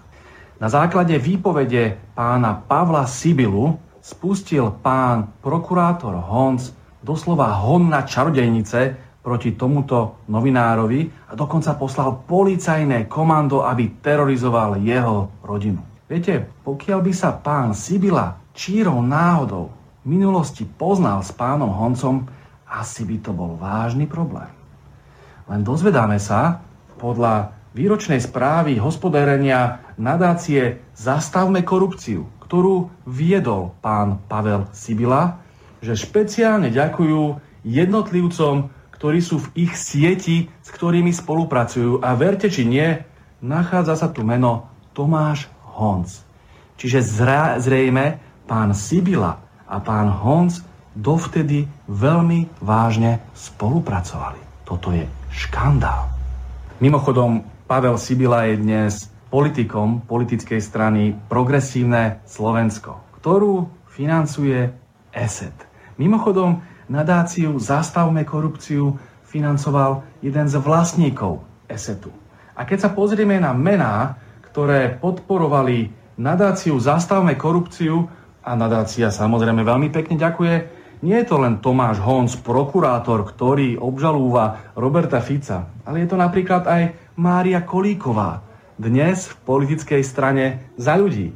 Potom je to pán Radovan Pala, dnes poradca Zuzany Čaputovej a takisto človečik, ktorý dostal od iného politika progresívneho Slovenska, ktorého financoval ESET, pána Vala, zákazku bez súťaže na 90 tisíc eur za právne služby pre Bratislavu. Fantastické. Samozrejme nemôže chýbať ani Zuzana Vienk. Takisto spoločne s pánom Honzom spolupracovala s nadáciou Zastavme korupciu. Mimochodom, Zuzana Vienk je šéfkou aliancie Fair Play, ktorú takisto financoval ESET. A mimochodom, táto pani, ktorá roky hejtuje Roberta Fica, robila kedysi oponentku diplomovej práce Moniky Tódovej, a nemala na to oprávnenie, pretože v tom čase nemala titul PhD. Takto to vyzerá na liberálnej scéne. S kým je ešte pán Honc prepojený cez nadáciu Zastavme korupciu? Vidím tu meno Pavel Nechala, čo je šéf ďalšej úžasnej liberálnej mimovládky Transparency International. Mimochodom, aj táto mimovládka dostávala peniaze od nadácie ESET. A Programovou šéfkou tejto mimovládky je manželka, sadnite si, Miroslava Beblavého, politika PS spolu. Ideme ďalej. Pán Tomáš Honc je zároveň členom výboru VRAX, čo je výbor pre predchádzanie a elimináciu rasizmu. A v tomto výbore sedí s ďalšími sekáčmi, ako napríklad pán Orlovský, čo je šéf nadácie otvorenej spoločnosti Šerešovcov na Slovensku. Spoločnosť mu robí opäť Michal Vašečka, už spomínaný liberálny sociológ, ktorý roky hejtuje Roberta Fica. Potom je to Olga Pietruchová, známa liberálna aktivistka. Alebo Daniel Milo, dnes pôsobí v Globseku a je to manžel podpredsedničky progresívneho Slovenska, pardon, partner, nie manžel, tak ďaleko ešte naši liberáli nezašli, podpredsedničky progresívneho Slovenska Ireny Biháriovej. Toľko k objektivite pána Tomáša Honza. No Juraj, e, čo na to hovoríte? Zdá sa, že nám tu no, e, slniečkári vládnu. tam rozkrýva veľmi hustú personálnu sieť a ukazuje, že tieto produkty sú väčšinou produktami tímovými. Ja som si medzičasom tiež vygooglil nejakého Tomáša Honca a objavil sa tam nejaký český podnikateľ. Tým nechcem ospravedlňovať 25-ročný, tým nechcem ospravedlňovať chybu, ktorá devalvuje inak prepracované vystúpenie a teda veľ, veľmi zaujímavé vystúpenie Luboša Blahu. V každom prípade by sa mal vyvarovať e, takýchto chýb. Na druhú stranu chcem povedať, že znova, ak sa sústredíme na to podstatné, a pre mňa nie je podstatné, či pán prokurátor má 25 e, alebo 45 rokov, akurát mi vadí, že Luboš Blaha by mohol vedieť, že prokurátorom sa nemôže stať taký, takýto uh, mladý absolvent, pretože potrebuje nejaké tie skúšky a trvá to, myslím, minimálne do 30 rokov veku, takže ho to mohlo hneď upútať, a že má Ešte jedna vec, Juraj. Tá spočíva v tom, on okrem toho urvalka tam ukázali jeho fotku. Ten pán mal blízko 50 s prešedivelými vlasmi na sluchách, čiže už aj tomu mohlo trknúť. Mohlo, mohlo. E, ono to devalvuje určite akože akékoľvek vystúpenie, ale zase si cením, že e, v tom inertnom a bezpohlavnom e, priestore, kde sa každý vyhýba čo len naznačiť nejaké personálne súvislosti, tak rozkrýva v podstate, ako funguje táto liberálna úderka, ako kolaboruje, ako si obsadzuje miesta, ako je angažovaná, financovaná, podporovaná, vzdelávaná a inštruovaná. To všetko je alarmujúce a je to podľa mňa v zásadnom protiklade k suverenite štátu. Ja si pamätám, že Carterovho brata v čase, keď kandidoval na amerického prezidenta, vyšetrovali, lebo na svoju benzínovú pumpu, ktorú prevádzkoval, prijal nejakú podporu od nejakého arabského šejka, myslím, v hodnote 50 tisíc dolárov. Brat kandidáta si dovolil prijať peniaze mimo amerického priestoru. Zoberte si, že tu sa naháňajú Rusi za ovplyvňovanie a vplyv na slovenskú politickú scénu. A e, ja si pamätám, ako americký e, veľvyslanec brúsil s tou cyklistickou úderkou celé, po celom Slovensku a organizoval zvrhnutie Vladimíra Mečiara ako reprezentanta čiernej diery v strede Európy.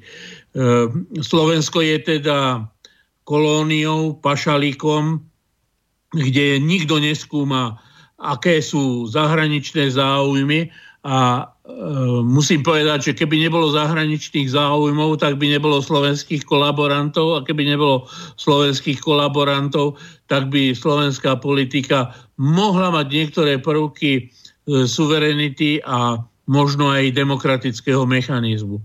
Dnes sa politické elity e, riadia tým, že do funkcií a k pozíciám a grantom ich menujú zahraničné ambasády a nie e, slovenskí voliči. Pokiaľ to bude fungovať týmto spôsobom, tak sa niečo čudovať, že primárne bude naháňanie si bodov na Hviezdoslavovom námestí a určite nie prezentácia e, svojich kvalít pred slovenskou verejnosťou. Ne, nemal by som nič, keby sa diskutovalo o slovách ex-premiéra Fica, ktoré povedal na Margo odsúdenia poslanca uh, Mazureka.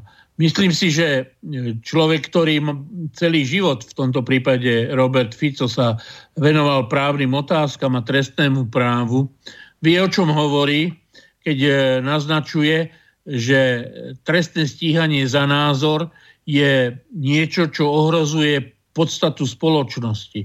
Myslím, že je to určitá miera e, aj jeho morálnej zodpovednosti, aj keď e, musím súhlasiť s tým, že môže mať aj e, politický akcent alebo politický rozmer, že za týmto honom na čarodejnice sú e, slovenskí liberáli a ich zahraniční tútory, ale na druhej strane si myslím, že e, to, akým spôsobom sa mu podarilo dostať tému do e, slovenského diskurzu, je veľmi dôležitá vec a určite sú veci, ktoré sú v jeho politickej aktivite sporné, sú veci, o ktoré sú diskutabilné ale to, že otvoril diskusiu na tému mocenského oktrojovania a obmedzovania práva na názor, otvoril, akcentoval túto tému, je podľa mňa mimoriadne dôležité. Ani nie tak preto, že sa volá Robert Fico,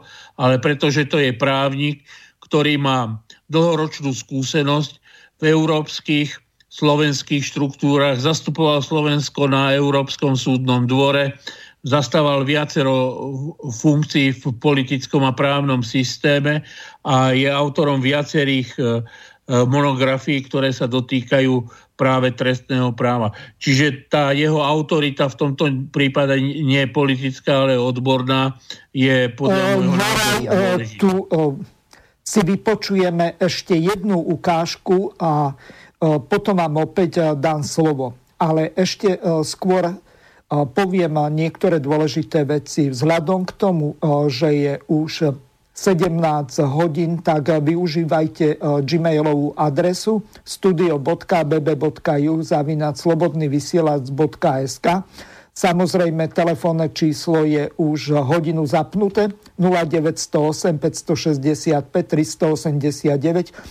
Skúste nevolať 5 minút pred koncom relácie, ale podľa možností čo najskôr a podľa možnosti vtedy, keď nejde ukážka, ale hovorené slovo, či už moje alebo Jurajové. Takže Ľuboš Blaha, opäť rómska problematika a v závere mám tam ešte ďalšiu ukážku z toho, že ako fungujú Ficové, Richterové a Blahové nútené práce. Alebo názory pani Kriglerovej na rómskú otázku. Ako píše, ak sa od migrantov alebo menšín vyžaduje, aby sa prispôsobili, ide o asimiláciu. Takýto asimilačný prístup sa vyžadoval napríklad od Rómov počas socializmu v Československu. A to je zlé. To je hrozné, To je príšerné. Rómovia počas socializmu v Československu museli pracovať a museli sa prispôsobiť pravidlám. A to bolo úplne obludné porušovanie ich svetých ľudských práv. Prosím pekne, toto tvrdí pani Kriglerová, poradkyňa pani Čaputovej. Čiže najnovšie sa nebudú prispôsobovať Rómovia, ale budú sa prispôsobovať Slováci, ktorí, aby neporušovali posvetné ľudské práva Rómov, nemôžu od nich očakávať, aby pracovali a aby dodržiavali pravidlá. Toto je svet pani Kriglerovej, toto je svet pani Čaputovej. Na čo sú nám takí pracovníci? Takto sa v Rimavskej sobote pýtajú na aktivačných pracovníkov. V okrese s veľkou nezamestnanosťou je totiž problém nájsť niekoho na prácu. Podľa riaditeľa tamojších technických služieb je väčšina z nich pre nich nepoužiteľná. Väčšina z nich nevie robiť samostatne. Dokonca majú problém pracovať s metlou alebo lopatou. Zoberieme 6 nezamestnaných a ich prácu by pokojne spravil jeden šikovný človek sám. Nechcú tak robiť, ako koordinátor chce darmo vysvetľuje, že takto treba. Aj pani koordinátorka darmo hovorí, že treba urobiť poriadne, čistý, aby bolo všetko čistý aj meste. Koordinátor si však nemyslí, že by im lopata či metla boli cudzie. Skôr chýba vôľa. Darmo ten aktivačný peniaze, toto je vôbec není nič. Keby aspoň ten 500 eur dostali každý, tak by sme mali pokoj. Juraj, je problém v peniazoch, alebo problém je v tom, že Rómovia e, si odvykli robiť, hoci toto je v prvom rade chyba spoločnosti a chyba e, nie len Mečiarovej, ale najmä Ficových vlád, e, Zorindove nevynímajúc z jedného prostého dôvodu. Tu sa zmenila spoločenská, ekonomická, sociálna situácia veľmi drasticky a Rómovia ako farebná minorita, neviem to ináč nazvať, hoci časť mojej rodiny je tmavšia ako bežná časť e, rómskej populácie. Sú čiernovlasy a e, s tým e, pigmentom oveľa tmavším. Dokonca môjho bratranca Milana viackrát zbili skinheadi, lebo si mysleli, že je Róm. Ale toto hovorím len kvôli tomu, aby to, čo hovorím teraz, nevyznelo rasisticky. A toto je skutočne pravda.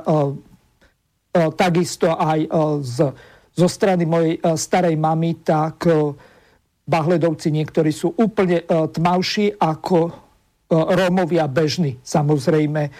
Nechcem to nejako znevažovať, alebo aby tu nevyznelo to, že slobodný vysielač je rasistické rádio a že moderátori útočia na Romov. To v žiadnom prípade nie. Tu sa v podstate jedná o to, že tak ako som povedal, veľmi sa zmenila e, sociálna situácia, veľmi sa zmenil pracovný trh, ak to môžeme tak nazvať, a len teraz je problém taký, že tých Rómov, pokiaľ nemajú primerané vzdelanie a nie sú asimilovaní, to znamená, nežijú e, bežným e, spôsobom života ako majoritná časť Slovákov, tak ich jednoducho nezamestnajú z jedného prostého dôvodu. Oni nevydržia robiť, nemajú pracovné návyky, nemajú vzdelanie a nemajú ani motiváciu, tak ako to vyznelo v tom príspevku. A teraz odrábanie nejakých e, sociálnych dávok, ktoré de facto sú e, v rozpore so šiestimi medzinárodnými dohovormi a podľa článku e, 7 odsek 2 sú medzinárodné dohovory nadradené zákonom Slovenskej republiky,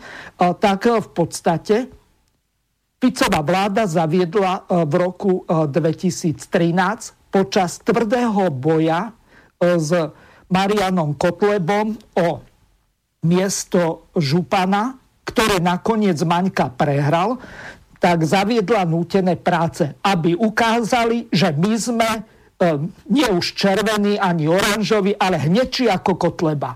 Čiže toto ma vytáča z toho dôvodu, že my sa dostávame opäť na úroveň tom e, takú, že tu sa bojuje o to, že kto bude tvrdší na uh, rómskú menšinu, aby ukázal uh, tým voličom tej hnedočervenej mase, ktorá volí takýchto ľudí do parlamentu, že my sme tí, hej, Slováci, ktorí ukážeme tým cigánom. To sme sa kde dostali. A teraz, e, skôr ako vám dám slovo, ešte pustím veľmi krátku ukážku, aký rozdiel vidí Vladimír Putin medzi nacionalizmom a vlastenectvom.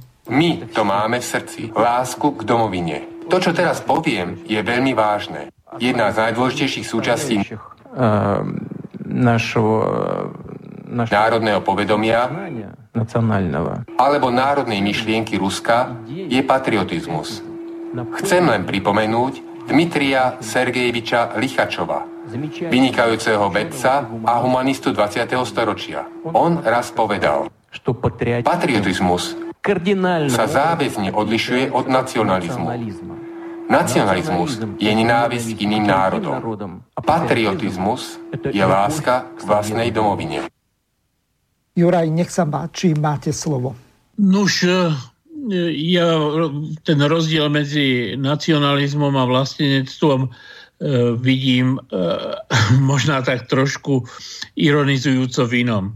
Ak hovorí Američan o svojom vzťahu k svojej krajine, tak je to vlastenectvo ak hovorí Slovák o vzťahu k Slovensku, tak je to podozrivý nacionalizmus s hnedým akcentom a historickými konotáciami.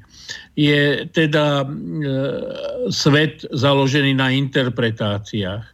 Ak americké deti e, mexického pôvodu alebo afroameričania spievajú americkú hymnu, je to v poriadku ak v slovenských triedách vysí slovenská zástava, tak je to prejav e, nejakého podozrivého nacionalizmu. Je vidno, že ten dvojaký meter, ktorý je e, problémom súčasnej liberálnej spoločnosti, e, vytvára protirečenia, ktoré je ťažko so zdravým rozumom pochopiť a vysvetliť. My dvaja E, Miroslav, máme jeden rozpor a ten sa týka otázky nútenej práce. Nie, že ja by som bol zástancom nútenej práce a vy jeho odporcom, ale chcem e, povedať, že e, ten zásad, tá zásadná zmena, ktorá sa odohrala, bola v tom, že za socializmu sa považovalo za zdroj obživy práca. Ano. V kapitalizme sa považuje za dôležitý zisk. Čiže e, to, čo vytvára podmienky pre existenciu, to znamená práca, je v, v kapitalistickej spoločnosti sekundárne a tak trošku pejoratívne sa hovorí, že práca je posledný spôsob, ako sa dostať k peniazom. V kapitalizme funguje systém tak, že špekulácia je dôležitejšia, E, vexlovanie, lepší výmenný kurz, lacno kúpiť, draho predať, prípadne e, pekne zabaliť a donútra dať tehlu. Jasné, to všetko sú nezaplatiť dane a pozdržať platby. hospodárskej praktiky a s tým súvisí aj tá otázka e, e, povinnosti pracovať. Pokiaľ za socializmu e, nemal byť niekto príživníkom, to znamená, že nežil na úkor iných vlastnej rodiny, rodičov, e, manželky, tak e, musel vykázať svoj, svoju vlastnú prácu, že sa živí prácou. Myslím si, že aj to obmedzenie e, povinnosti pracovať súvisí s tým, že by sa takáto povinnosť mohla týkať rentierov, vlastníkov kapitálu, mhm. špekulantov, ktorí žijú z toho, akým spôsobom podvádzajú ostatnú spoločnosť. E, pokiaľ e, vyjdeme z, zo schémy, že všetko, čo zjeme, musel niekto dorobiť, všetko, čo si oblečieme, musel niekto dorobiť, všetko, čo používame v živote, je výsledkom ľudskej práce, tak potom je podľa mňa legitímne vyžadovať, aby e, každý prispieval k tomu, čo je E, v civilizácii možné užiť svojou prácou. Pokiaľ e, budeme akceptovať názor, že sa obliekame na základe špekulácie, to znamená, ak e, modná značka v Pakistane ušitých bavlnených tričiek je in a bavlnené trička niekde z Indie, ktoré nesú národnú, národného prezidenta, sú podozrivé, pretože tam pracujú maloleté deti, tak sa dopúšame znova dvojtvárnosti. Že niečo iné je, keď to hovorí onen vypasený západoeurópsky podnikateľ kapitalista, niečo iné je, keď to hovorí nejaký ušmudlaný Ázíčan. Žijeme teda schizofrénnu dobu a ja sa domnievam, že aj ten problém e, adaptácie Rómov na novú kultúru má možno dve e, tváre. Na jednej strane je to rešpekt k národnej kultúre a ja si myslím, že každému sa páči cigánska, alebo skoro každému sa páči cigánska hudba. Ja sa hlásim k výnimke, že pre mňa je moc hlasná a príliš temperamentná už v mojom veku. Ale mali by sme rešpektovať kultúru, e, zvyky, spoločenské väzby. Na druhej strane vyžadovať nejaké spoločenské minimum. Že pokiaľ chcem užívať plody spoločnosti, tak sa musím podielať na ich e, tvorbe a produkcii. To nie za socializmu vznikla filozofia, že čím viac detí, tým lepšie pre rómskú rodinu. To, to nie za socializmu vznikla e, filozofia, že nie je dôležité mať prácu, ale nový mobil. Proste e, vytvorila sa nová e, konzumná e, klíma, a my sa čudujeme, že Romovia si s nej zobrali svoju časť. V týchto podmienkach proste tak, jak je nemožné bojovať s korupciou v kapitalizme, lebo či sa pozriete na to z tej alebo onej strany, kapitalizmus je v princípe systém postavený na korupcii. To znamená, akože, že dosahovať svoj zisk tým, že poskytnem nejakú časť e, z vytvoreného zisku na, do, na jeho dosiahnutie. Tam sa nikde nehovorí o tom, že zisk je výsledkom nejakej práce tvorivej, tvorby hodnot. Zisk je výsledkom, ako u mne špekulujem, s cudzou prácou, e, s cudzými zdrojmi. Veď e, kapitalistom je aj ten podnikateľ, ktorý vyváža zo Slovenska zlatú rudu a platí nám, myslím, hodnotu v, v zlomkoch promile a podnikateľmi sú aj tí štátni úradníci, ktorí to umožňujú, pretože tvrdia, že to nie je zlato, ale zlatá ruda. To je, jak keby sme povedali, že e, kravy ne, nemôžeme považovať za e, producentov mesa, lebo je tam okrem biftekov ešte aj hodne kopít a rohov. Proste kapitalizmus vytvára absurdné schémy, aby ospravedlnil ekonomickú a politickú nespravodlivosť, ktorú reprezentuje. Pokiaľ si to ľudia neuvedomia, pokiaľ im budú stačiť konzumné štandardy a e, úpadková kultúra produkovaná médiami, tak dovtedy budú e, spokojne e, jesť e, zdraviu škodlivé potraviny v mnohých prípadoch, budú sa zabávať na e, vulgárnych e, skečoch a šaškovaní polonahých alebo nahých obstarných hercov. E, proste tá de- degenerácia, degradácia smeruje podľa môjho názoru až k zániku akejkoľvek kultúry. No a Rómovia sa nemajú na čo adaptovať, oni sa adaptovali, oni využívajú špekuláciami systém, tak ako ho využívajú oligarchovia, akurát, že ich kapitál je značne menší, takže sa snažia nájsť cestu, ako ho obísť. A tak, jak e, naši oligarchovia e, nevedia chytiť do ruky lopatu, tak to nevedia ani Rómovia. U Rómov nás to rozčuluje, u oligarchov to považujeme za určitý druh noblesy. Pokiaľ sa nezmení celkové nastavenie tej spoločnosti, pokiaľ sa práca nestane tým základom, podľa ktorej budeme posudzovať človeka. Dovtedy budú mať e, atraktívne absolventky strednej ekonomickej školy za bankovou prekáž, prepážkou vyššie platy ako e, stredoškolskí profesori. E, pokiaľ budeme pozerať na Rómov, že sa správajú sociálne neadaptabilne, tak musíme pripustiť, že takto so, sociálne nevhodne sa správa veľká časť e, slovenskej oligarchie. Mne pri tej e, slovenskej, ale aj nadnárodnej oligarchii vadí ešte jedna vec. Dokázal by som pripustiť, že niekto sa z vlastnej iniciatívy dostane k nejakému majetku.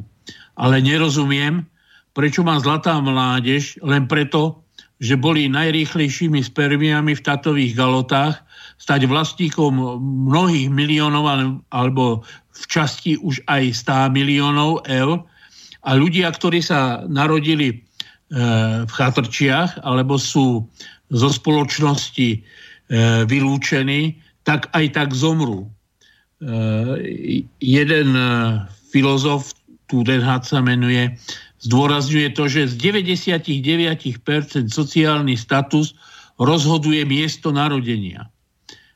A to miesto nie je len, že Slovensko alebo Spojené štáty americké, nie len Bratislava alebo Svidník, ale aj konkrétne bydlisko, postavenie rodičov. A pokiaľ budeme žiť v spoločnosti, kde 99% vášho sociálneho statusu vyplýva z miesta vášho narodenia a nie z vašej práce, tak motivovať kohokoľvek k solidnej práci je akousi e, nereálnou ambíciou, ktorú veľmi ťažko niekto naplní. Možno som odpovedal trochu bokom od tej vašej otázky. Ani ja nie. si nemyslím, že Rómovia sú nejakými asociálmi. Oni sú sociálne prispôsobiví súčasnému kapitalistickému systému, správajú sa podľa jeho princípov a tak, ako si môžu interpretovať tú situáciu.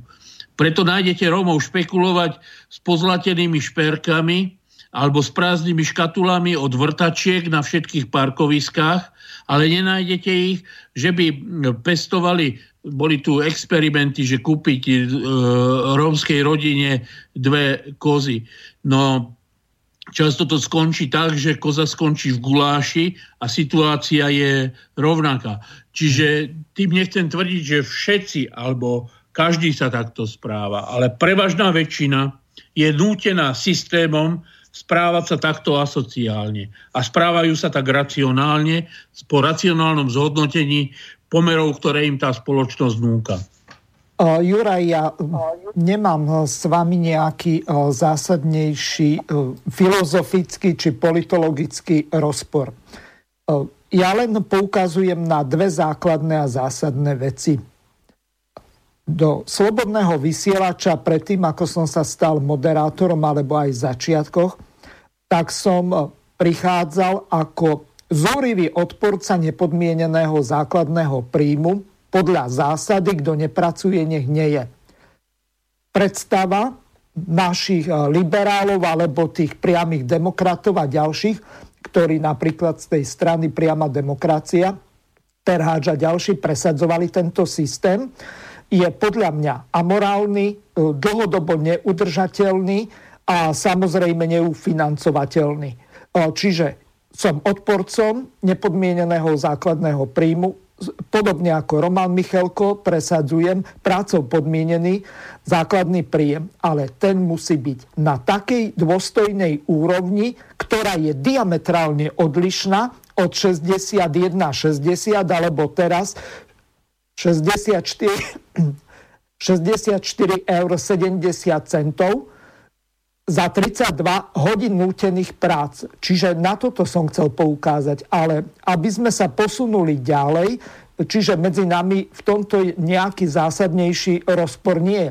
Ja som za to, nech každý pracuje a nech sa pre každého vytvorí pracovná príležitosť na úrovni jeho schopnosti, možnosti pracovných návykov, ak ich nemá, nech sa to naučí robiť, ale nech ten človek je primerane motivovaný. Otázka znie, že či e, tí ľudia, ktorí už e, za posledných 30 rokov, povedzme už druhá generácia, si odvykli robiť a čakajú niekde na pošte e, na nejaké sociálne dávky, ktoré už zrejme teraz začnú pred Vianocami im chodiť, za predpokladu, že im ich nezoberú nejakí úžerníci, tak budú mať Vianoce, ak nie, tak budú musieť asi cez Vianoce niekde rozbíjať betón a medzi sviatkami tam nosiť e, železo. Ale o tomto som nechcel hovoriť. Problém je iný. Podľa môjho názoru do veľkej miery e, tento problém spôsobuje aj Európska únia. A teraz si vypočujeme, čo hovorí o tom Lucia Nicholsonová. Dobrý deň všetkým zo Štrásburgu na Slovensko. Slovensko si zavarilo na poriadny problém. Európska komisia ohlásila, že Slovensko môže skončiť na súde a to kvôli dlhodobému a diskriminačnému zaraďovaniu rómskych detí do špeciálnych základných škôl.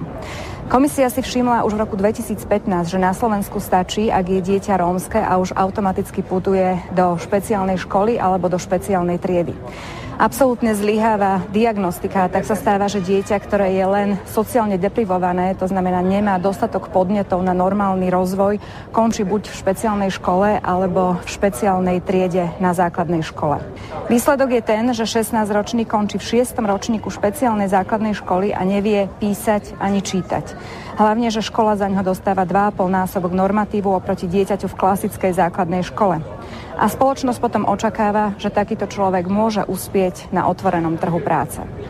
Komisii už nestačia len kozmetické zmeny, ktoré urobila slovenská vláda od roku 2015 v oblasti vzdelávania detí.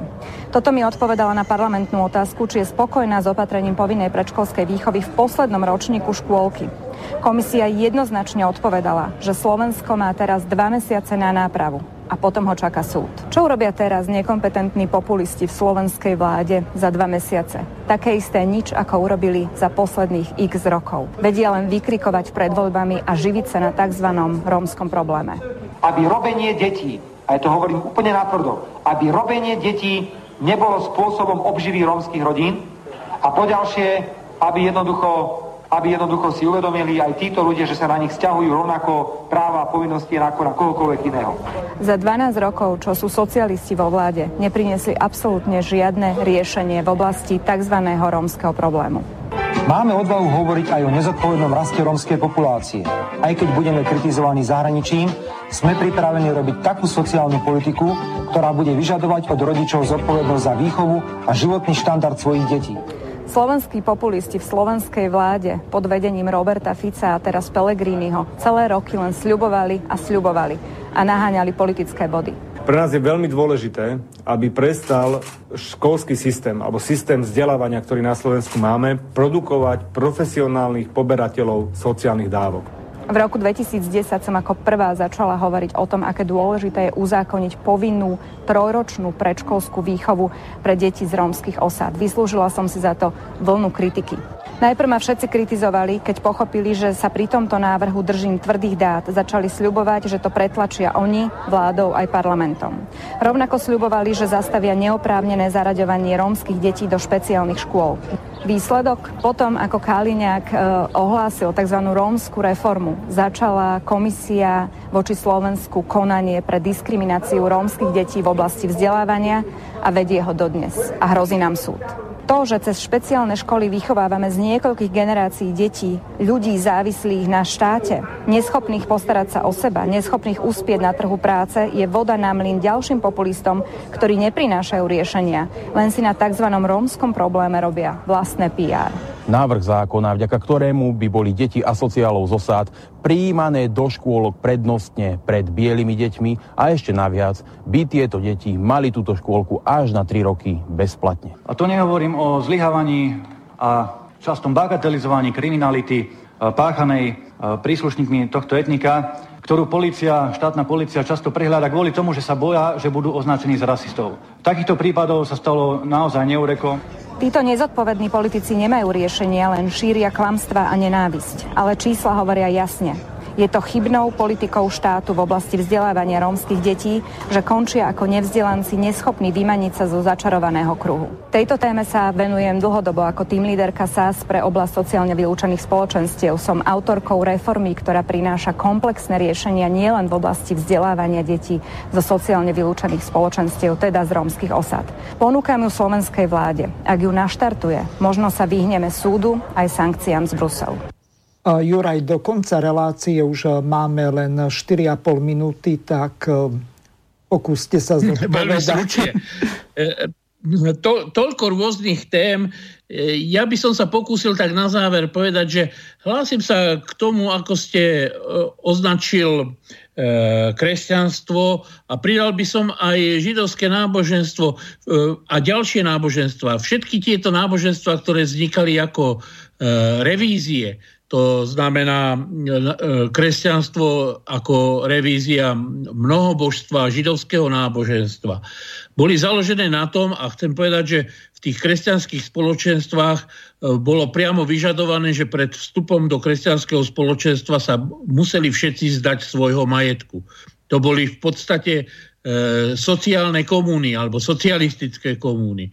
To isté v Talmude je napísané, že každých 7 rokov sa všetok majetok má dať dohromady, aby všetci mali rovnakú šancu a rovnaké postavenie. Čiže e, existuje tu historický e, záujem po spoločnosti, ktorá bude založená na rovnosti ľudí navzájom. To sa týka aj Rómov. Ja doporučujem E, slečne, či pani, či e, a, a, aký štatút má aktuálne pani e, Dvojnásobná pani prvýkrát po Nicholsonovi, druhýkrát po Ďurišovi. E, áno, čiže e, doporučujem jej, aby prišla s iniciatívou, že zavedie daň z luxusu, z ktorej sa bude financovať e, budú financovať podmienky pre e, rómske komunity. Viete, keď sa dieťa po trojročnej príprave vráti späť do rómskej osady bez vody na cudzích pozemkoch, bez stavebného povolenia, s rizikom, že príde zajtra buldozer, tak sa bude správať e, bez ohľadu na to, ako, akého vychovávateľa dostane ako príslušník rómskej komunity. Čiže ten problém je spoločenský ale nie je to otázka akože vládnych inštrumentov alebo vládnych nástrojov. Veď e, videli sme, ako sa zdevastoval Luník 9 a že po tom, čo pán doktor Čarnogórsky tam bol s partiou svojich e, známych akože čistiť, tak za e, rok to bolo znova všetko špinavé. Chcem teda povedať, že toto sú systémové problémy a nie otázky nejakej školskej reformy. To je to, čo mi vadí aktuálne na pravici. Že tá sa snaží všetky problémy diverzifikovať a povedať, že je to len nejaká náhoda, nejaké nesprávne e, aplikácie nesprávnych vlád, ale zabúdajú, že e, Mexiko e, nepoznalo nikdy nič iné ako kapitalizmus.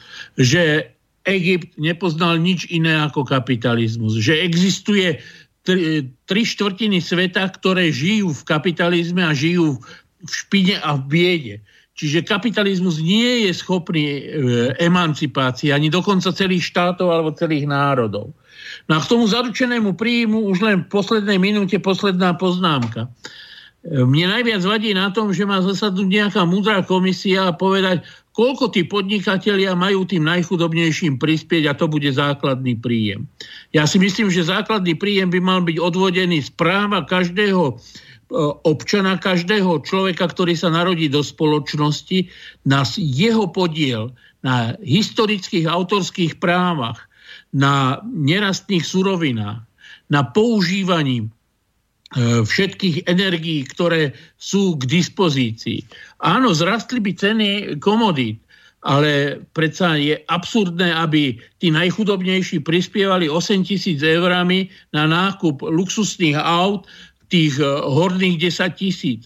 A takto sa tá spoločnosť rozvíja absurdnými princípmi, absurdnými realizáciami, ktoré tvoria absurdné vzťahy, a je to uzatvorený kolotoč, ktorý je sanovaný iba tým, že Európska banka pre Európska menová banka chrlí e, nekryté eurá a systém sa zakrýva v podstate akože tlačením peniazí, čas. korupciou, konzumom. To je všetko, čo som chcel dnes povedať. Ďakujem za pozornosť. Ďakujem aj ja vám za účasť tejto relácii a za veľmi e, zaujímavé a poučné e, vzdelávanie našich poslucháčov. E, niektorí to ocenili pozitívnymi komentármi.